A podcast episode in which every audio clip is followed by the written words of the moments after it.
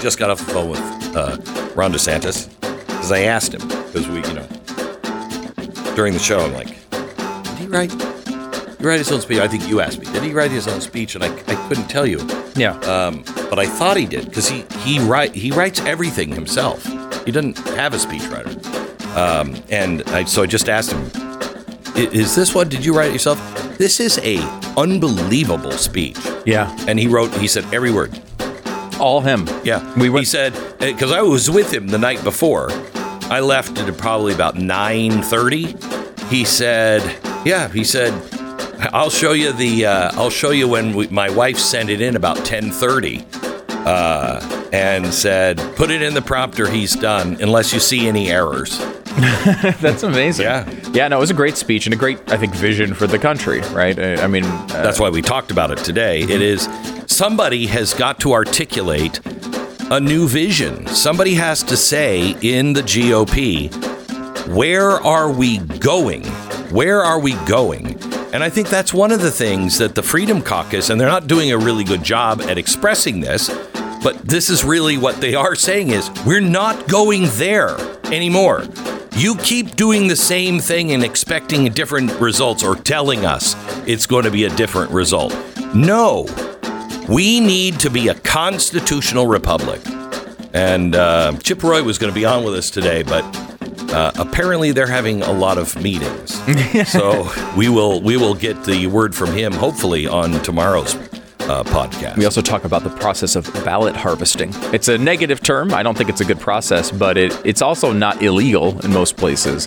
What do you do about that? How do you deal with ballot harvesting in future elections? and the uh, kind of mysterious, darker stuff that is happening at the Vatican. There is a split in the Vatican, kind of the deep Vatican state, if you will. Um, but the former Pope who just died and the current Pope, they both are talking about evil in the Vatican. But I have a feeling they are kind of talking about each other or their allies. It's fascinating. You'll hear about that on today's podcast.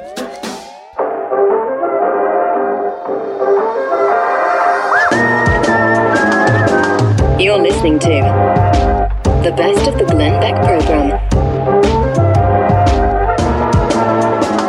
This is the Glenn Beck program. I'm glad you're here. Monday, I uh, flew to Florida and um, had dinner with uh, the DeSantis uh, couple, First Lady and uh, and Governor DeSantis, and um, you know what? I, I was really impressed by him in this way. Neither one of them sucked up to me. And and when you're sitting, you know, I walk into this room. There are 500 people there, and I'm coming with my son because I, you know, my wife is like, "What am I going to go and sit around with a bunch of people that I don't know and have really nothing in common with?" And really, no. And I'm like, "Okay, honey, thank you." And uh, so I brought my son, and when I sat down, I said, "Well, let's see who we're sitting next to." And I go around the table because I'm one of the first in the room, and I go around the table and I look at all of the name tags, and it's Jonathan Sachs, who I was so excited, so excited for him.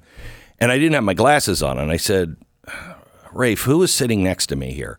Because it just looked like a long hyphenated name, as I couldn't see it without my glasses. And he said, Florida Governor Ron DeSantis. And I said, Oh. The guy sat down and never tried to suck up, never said, I'm a big fan.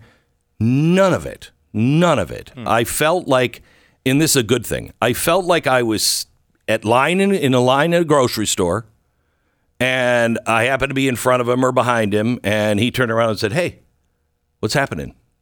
I don't know. How's your day been? I mean, it was like that. Um, I brought it to politics, um, and he was like not impressed. I, he was, he is. Shares that with so many Americans not impressed by you. Yeah, no, mm-hmm. but I mean, I, I don't mean it by me. I mean, it was he was ju- he just didn't feel like a politician, hmm. and he felt comfortable. Like I don't care what you say about me. I really, I really don't, and I liked that.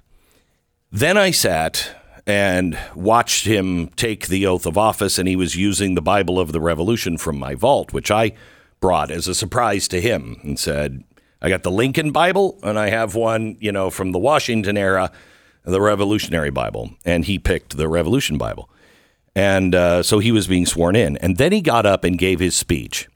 GOP, listen carefully because this is everything you need to know and do. He said, Freedom lives here in our great sunshine state of Florida. It lives, the, the GOP does not believe this. Good politicians that are serving us do believe this. It lives in the courage of those who patrol the streets and keep our community safe. It lives in the industry of those who work long hours to earn a living and raise their families. It lives in the dedication of those who teach our children. It lives in the determination of those who grow our food. It lives in the wisdom of our senior citizens. It lives in the dreams of the historic numbers of families who have moved from thousands of miles away because they saw Florida as the land of liberty and the land of sanity. Whoa, what does that tell you, GOP? The guy won by 19 points. What is he doing? Listen. Over the past few years, as so many states in our country grinded their citizens down, we in Florida lifted our people up. Now, wait a minute. I thought he was a big hate monger. No, He's not giving you stuff in return for power. He's letting you do it because he believes in you. When other states consigned their people's freedom to the dustbin, Florida stood strongly as freedom's linchpin. Okay, there's the first thing. Stop violating our rights. When the world lost its mind when common sense suddenly became an uncommon virtue, Florida was a refuge of sanity, a citadel of freedom for our fellow Americans, and even for people around the world. So, what does that tell you? Step number two stop the insanity. There are two genders. If you want to be one happy little pony, you can be one happy little pony. But that doesn't change the eternal truth that there are only two genders. You can do whatever you want on your own time, but don't try to teach my children lies. Period. When the world lost its mind, uh, that people came to Florida in captaining the ship of state we choose to navigate the boisterous sea of liberty than cower in the calm docks of despotism. That's one of my favorite lines. That is so great. Navigate the boisterous sea of liberty. In other words, it's a storm, man. Some of us are going to be hanging on for dear life. Some of us are going to be leaning over the rail or the rail, barfing our heads off. But I'd rather be there and free than kept safe by some big state that tells me exactly what to do. That would be item number three, GOP, you should do. Um, we face attacks, we take hits, but we weather the storms. We stand our ground and we do what is right. That's why the Freedom Caucus is good. There's no one with a spine anymore. We need people with a spine. And when they stand up against all odds to do your work, and that work should be, I don't mean the GOP, I don't mean the people who voted for them, I mean Americans, which, by the way, in the sea of insanity, uh, what was it, Stanford or Princeton said uh, yesterday that Americans is a divisive word and we should stop using it? Americans? Your work, Americans, not independents, not Republicans, not Americans, is to make sure people remain free. And here they are standing up with a spine, taking the hits, but standing their ground. He goes on, as the book of Psalms reminds us, I will not fear though tens of thousands assail me on every side. We have refused to use polls and put our finger in the wind because leaders do not follow, they lead. That's another thing, GOP. Do you notice he doesn't grandstand? He doesn't say, oh, you know what we're going to do? We're going to take all that money one of these days from BlackRock where you, you watch, we're to do it. And then they never do it. Instead, you're like, why isn't he doing anything with BlackRock? And the next day he's on TV going, yeah, I just want you to know I just signed this order. We just passed it. And uh, all that money to BlackRock, that's gone. He doesn't threaten. He doesn't boast. Really, he's unimpressed with all of it. There's another thing, GOP. Stop telling us what you're going to do because you're lying to us. And when honest people go to Washington and they say, we're going to stand for this, of course you're tearing them down. You can't have them win. You can't have somebody standing because once other people notice, wait a minute, these guys are standing for basic principles. What the hell is, what's my guy doing? You're all in trouble. He said, We've articulated a vision for a free and prosperous state. Have you heard the GOP do that? Have they articulated a vision for a p- free and prosperous America? Because I haven't heard it. What I hear is, we're not the Democrats. We have, through persistence and hard work, executed that vision. We have produced favorable results. We're here today because the people of Florida, not the government, the people of Florida have validated our efforts in record fashion. Florida shows results matter. We lead not by mere words, but by deeds. Amen. Four years ago, we promised to pursue a bold agenda, and we did that, and we've produced results. Florida is taxed lightly, regulated reasonably, and spent conservatively. Which member of the GOP doesn't think we should tax lightly, regulate reasonably, and spend conservatively besides those in Washington? We promised we would enact big education reforms, and we delivered. He has. I'd like to see the GOP say, we're going to abolish the Department of Ed. We said we would end judicial activism by appointing jurists who understand the proper role of a judge is to apply the law as written, not legislate from the bench, and we delivered.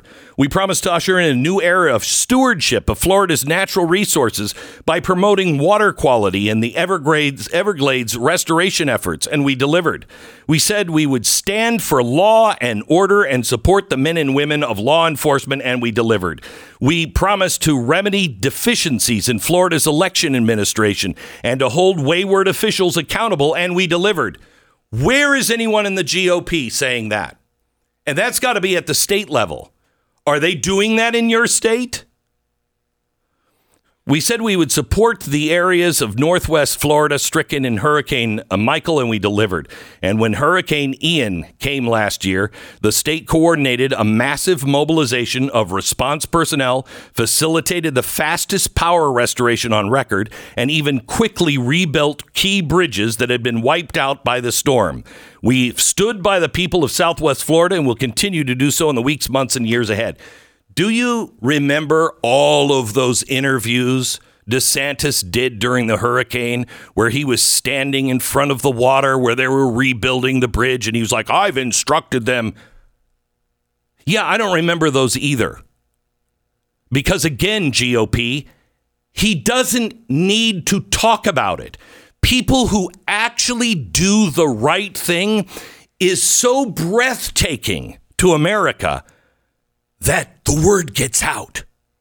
Everybody's like, Did you hear what happened in Florida with the bridge? Did you, did you see how fast they did that? You don't have to tout it.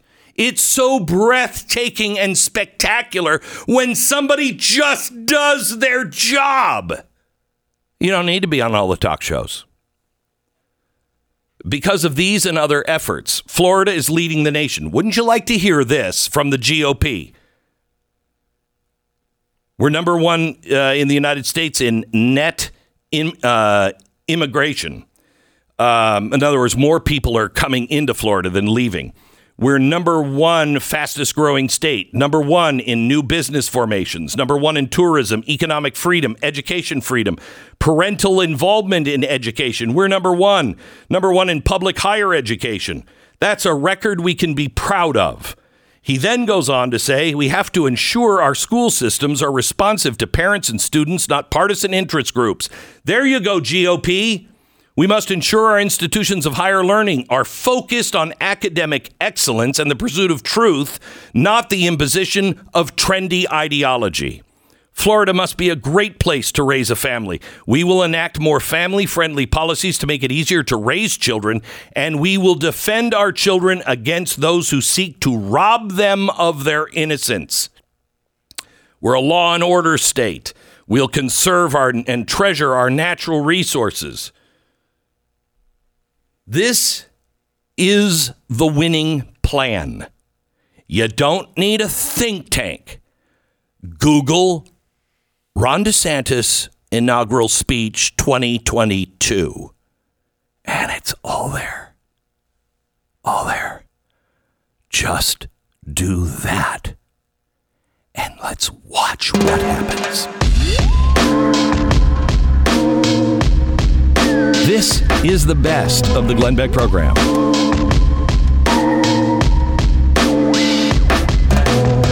All right, so uh, let me let me start here. Let me start at Christmas. Pope Francis made a dire warning to the the Curia, the cardinals and everybody else in the Vatican, warning them to be ever vigilant of demons lurking in the Vatican. Now, this was part of his Christmas address, which apparently he has turned into uh, uh, an annual airing of grievances. Someplace in his Christmas address, he will put some things where he's, you know, kind of upset about inside the Vatican. He'll bury that in the Christmas address. So they've adopted part of Festivus into uh, the Vatican's Christmas. Uh, Festivus? yeah, from uh, of course uh, George Costanza's uh, uh, holiday. right. They had the airing of grievances as That's part right. of it. That's right. Well, that's kind of So what it is. That's wow. kind of what it is. So he said you have to be ever vigilant of demons lurking in the Vatican. Now, he he couched this, and you can read it this way, and this is probably what he meant, but listen to the whole story. He said we could easily fall into the temptation of thinking we're safe, better than others, no longer in the need of conversion. Um, but there is an elegant demon who does not make a loud entrance, but comes with flowers in his hand. So he says this elegant demon is now lurking among the Vatican staff. Okay, so is that just something that he's like, hey, you know, everybody's human and we should just be careful, ever vigilant? Could be, could be. Find it really interesting that he's using those words because I want to add something on top of that. Uh, Pope Benedict, who just died, his longtime personal secretary, has written a tell all book that his publisher promised would tell the truth about dark maneuvers, mysteries, and scandals that sullied the reputation of Pope Benedict. Dark maneuvers. Hmm. This is a guy who stood by Benedict for uh, three decades.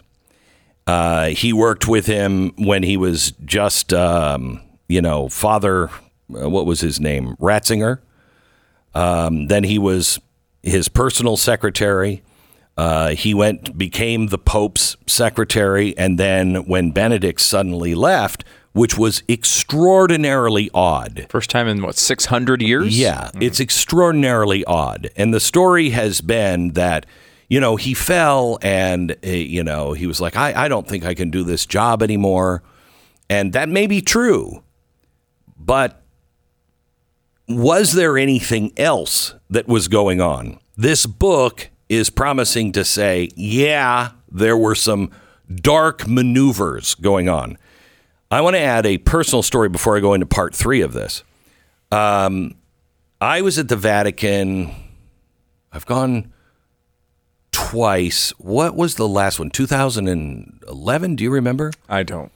It- It's It was a while ago, though. It's when they appointed when Ratzinger was the pope, and uh, he had appointed a bunch of cardinals. Dolan was one of the cardinals that was being sworn in, and we were there, and I talked to Dolan, and I talked to many of the cardinals, and I was supposed to meet with the pope at that time, and it fell through at the last minute. But I was I was hanging out with all these cardinals and. I think they were the good Cardinals. I mean, you know, everybody has their own personality and everything else, but these guys were they were like Mother Teresa, you know, St. Francis. They were the they were the poorer ones and from the poorer countries and they were just all about service. And um, we took a um, I had so many incredible life-changing experiences there that just opened my eyes to so much.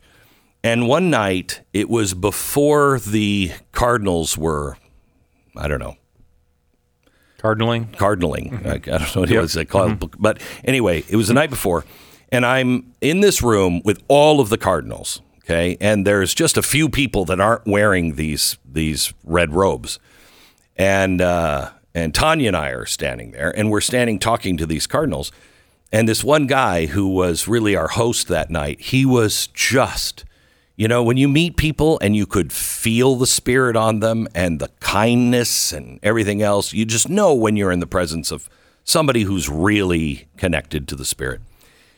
And um, and he said to me at the time, he said, uh, "You know why this is happening?" And he meant why so many cardinals were being called. And I said, "No." And he said, "There's a war inside the Vatican." And he said, "I believe that it's a war of good and evil." He said, but uh, there is a real war because there are many political aspects. And basically, what he described to me was deep state. There was the deep state of the Vatican that was going to do, didn't matter what a pope even thought. And he alluded to the fact that Ratzinger or, Benedict, Pope Benedict, knew this and was doing basically what Donald Trump did with the Supreme Court. He was appointing all these cardinals because he wanted to stack the deck, because, in his words, he didn't feel he had very much longer that he could fight. Um, and I just thought maybe he's sick at the time, but it was like a year later that he retired. Um, and uh, and so he said, um, you know, he's stacking the deck. He's trying to make sure that after he's gone, there's enough to hold back the uh, onslaught. And um, he said, and it's it's real evil. And so we were just talking about it. And we're in this room, someplace in Rome. We're in this room that it was enormous. It, the, the, it was a ballroom, you know, from, I don't know, a thousand years ago. And it had a map of the world that was like two stories and a football field long. I mean, it was unbelievable. It was like a movie. It- like if you were a supervillain, you'd have a desk in the center of this room. You know what I mean? And you'd have one light at the desk, and the bad guy would be sitting behind it, and the camera would just show him and the whole map of the world. It was like that kind of a room. Uh, it was beautiful, and um, and so we're standing there, and I'm, just listening to what he's saying, and this guy comes in, and he was he was one of the cardinals, and I don't want to identify um, his role, but he was very very high up, and uh, man, he walked in, and he walked in with all these suits, all these politicians, and the guy said, "That guy's the mayor. This guy is a, you know, uh, I don't know, finance minister. Blah blah blah." And uh, I said, "Man, the room got chilly," and because I just felt like this is not a good guy. When he came in, he was like, you could feel it as much as I could feel the good on one guy.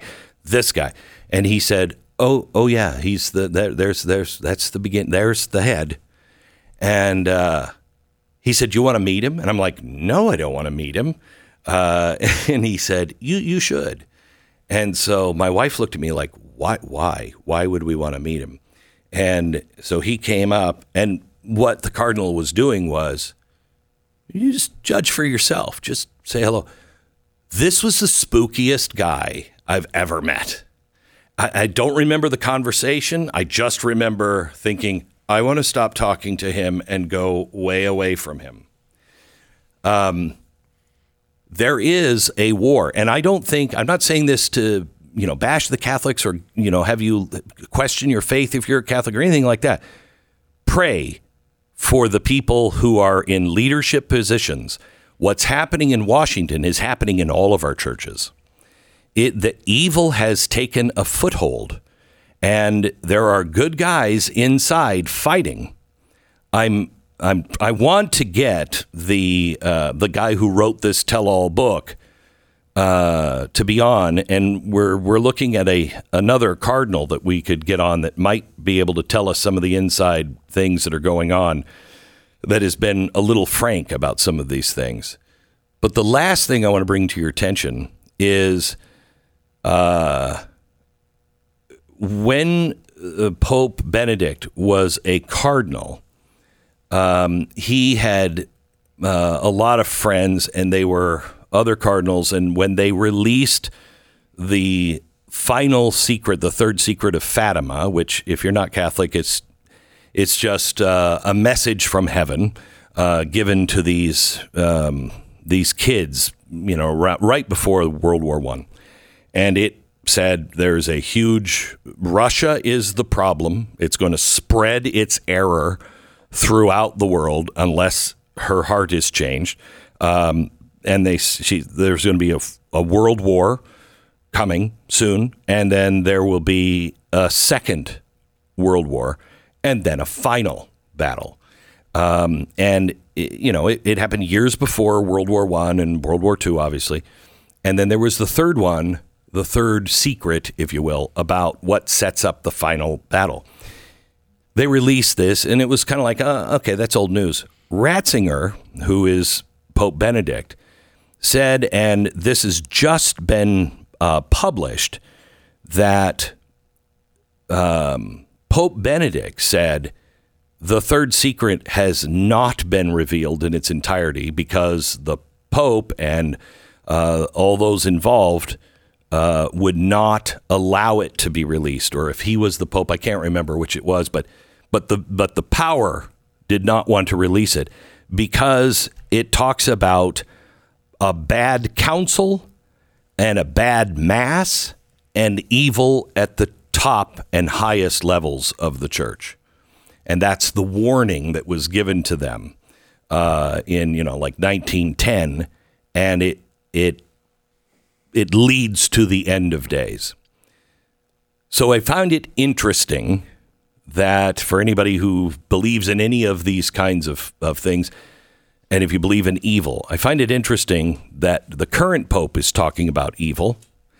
The last pope is talking about evil, but I think they're kind of pointing at each other a little bit. You know, I don't think they're on the same side. I think they're both using evil, but I think they're not talking about the same evil and aren't mm. fighting the same evil. And then to have this Fatima secret come out now, according to sources, it is from uh, the Pope that just died. I find it fascinating. And to be clear, you're saying the book that is coming out is a tell all book basically about Benedict and what was going on, and saying that it, he was not the guy everybody because they called him, you know, God's Rottweiler. They, they, he, he went through a lot, you know, with the press, but also this book is saying there were internal things that were going on that I can tell you when he was the Pope, I heard at the Vatican that he was fighting real evil and there was a battle inside. It was like the deep state. And this book was, you think, uh, intentionally withheld until until after he until he died. I think this book was. I, I, could be wrong. I could be wrong. But as I read it, he was so close. You don't write a book overnight. He just right. died. Right. Right. Um, so he's this been writing it go. for months, yeah. and this guy worked at his side his whole time. He's the guy who gave him last rites, uh, called Pope Francis and say he's dead? I mean, he was the guy with him all the time. I would bet you that it was written with Benedict. Could be wrong, but uh, there there might be some very interesting things that come out of this book. You're listening to the best of the Glenn Beck program.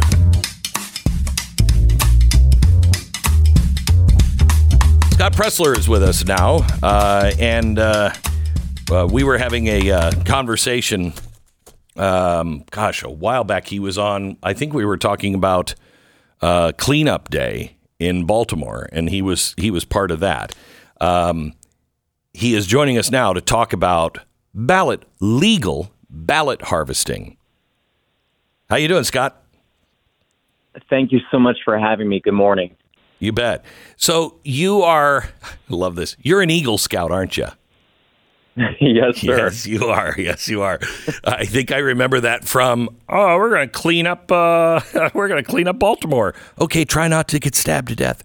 Um, but uh, now you're on to legal ballot harvesting. Harvesting. Tell me uh, what it is, where it's legal, what the difference between legal and legal is, and why it's important. Well, first, if I may, I want to explain why we're going to engage in legal ballot harvesting.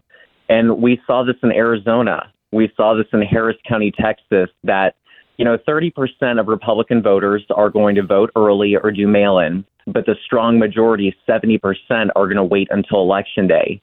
And we saw in Arizona that by waiting for that one day to vote, it only took one day of tabulation errors and machine errors. And in Harris County, we had polling locations that ran out of paper ballots as early as 7:30 a.m. on election day. And so my argument I mean, you wouldn't expect more than I don't know 150 people to come and vote. exactly, it wasn't just negligence, in my opinion. Right. And therefore, my argument to the American people is look, we cannot simply wait for election day because there are now months of early voting. I mean, literally, in my Commonwealth of Virginia, we have 45 days of early voting. Jeez. So that means that we must encourage early in person, early voting, mail in voting, election day voting, and where it is legal, engage in ballot harvesting. So explain, because I know you're writing a manual on this, if I'm not mistaken.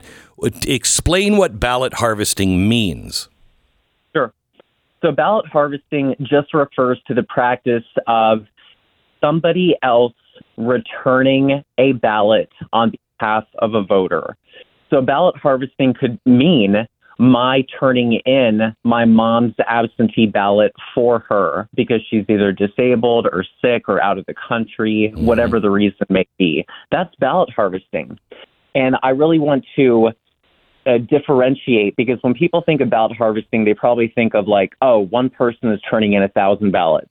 Right. Certainly, that is ballot harvesting, but I want to say that each of us could actually become a ballot harvester by even doing one ballot. I mean, that can double the amount of Republicans that are actually engaging in elections if each of us do legal ballot harvesting. And here's an example in Oregon. I just got off the phone with Oregon, and I will be visiting soon, by the way. Oh, sorry for But that. Oregon, they, hey, we got to bring the fight to even the blue. Oh, I know, I know, I know. And half that state is red, red, red. Exactly. Yeah. It's only these cities that control them, but we're going to change that. And in Oregon, you can create your own unofficial Dropbox locations.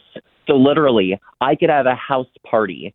I could have a Dropbox location at a gun shop, a gun show, a church.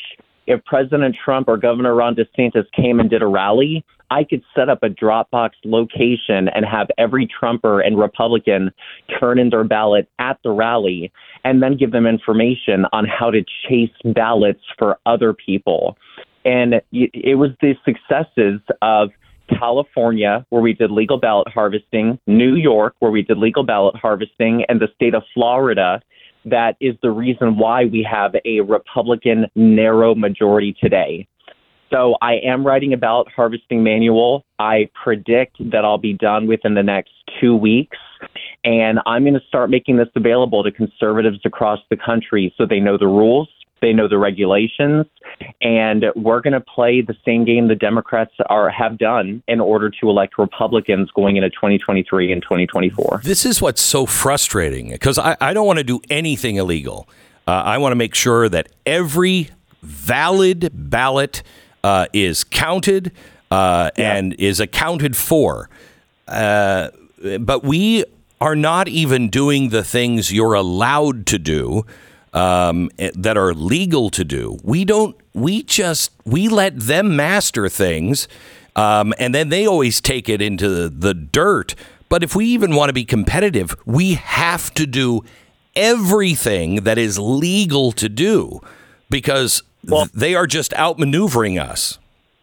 Well, and I'd like to expand upon that as well, because, for example, in the state of Colorado, any person, you don't even have to be a citizen, I can turn in up to 10 absentee ballots in the state of Colorado. But here's the kicker in Wyoming, there are no laws or statutes that prohibit ballot harvesting whatsoever. Wyoming is one of the bloodiest of red states. So, therefore, here here's the methodology or the thinking that we have to have going forward. We as Republicans are going to engage in legal ballot harvesting where it is applicable and in states that we control the governorship and the legislatures, we should move to ban ballot harvesting in those states. So for example, why is it not banned in North Dakota or South Dakota or Wyoming or et cetera? There's only one state in the entire country that does not allow for ballot harvesting, and that's Alabama. And I think that's holy inex- cow. I thought this was. I didn't realize that it was legal everywhere. So w- define illegal ballot harvesting. Well, it's it's actually very nebulous and ambiguous. I'm not going to name names because I don't do that, but I called an elections office in a blue state and I asked, are there any laws or statutes that prohibit another person from turning in a ballot for somebody else?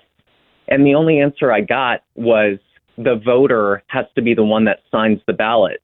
And I said, well, you know, could I mail in the ballot for somebody on their behalf?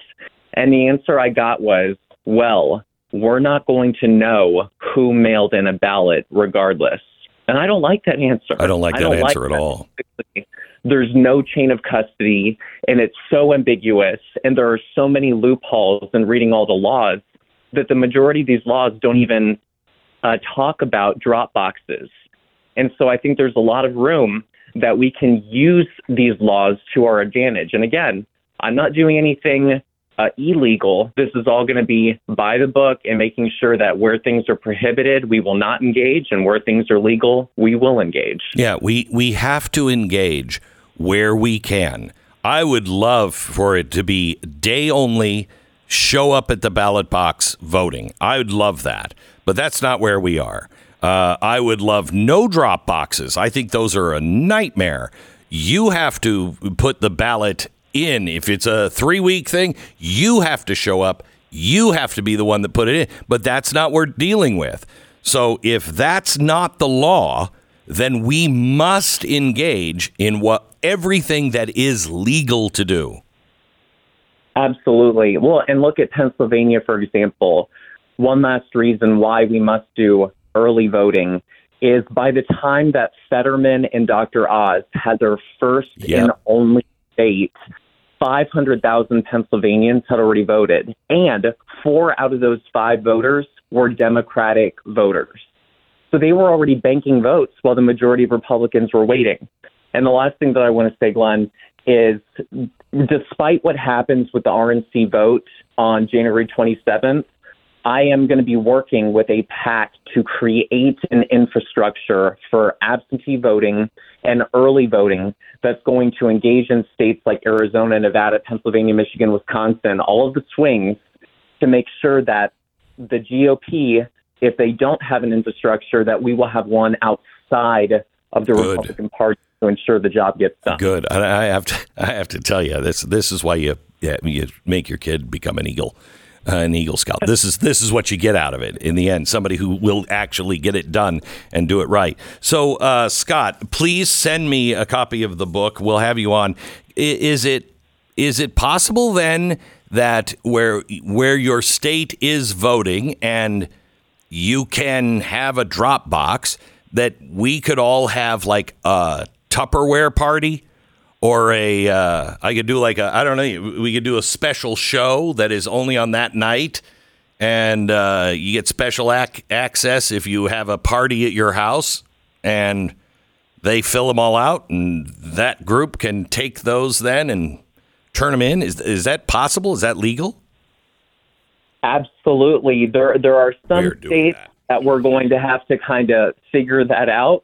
But let Well, me tell you, Nevada, Yeah. Oregon, New York, California, yes, we can have those Tupperware parties. Well, we're, then we're, we're going to.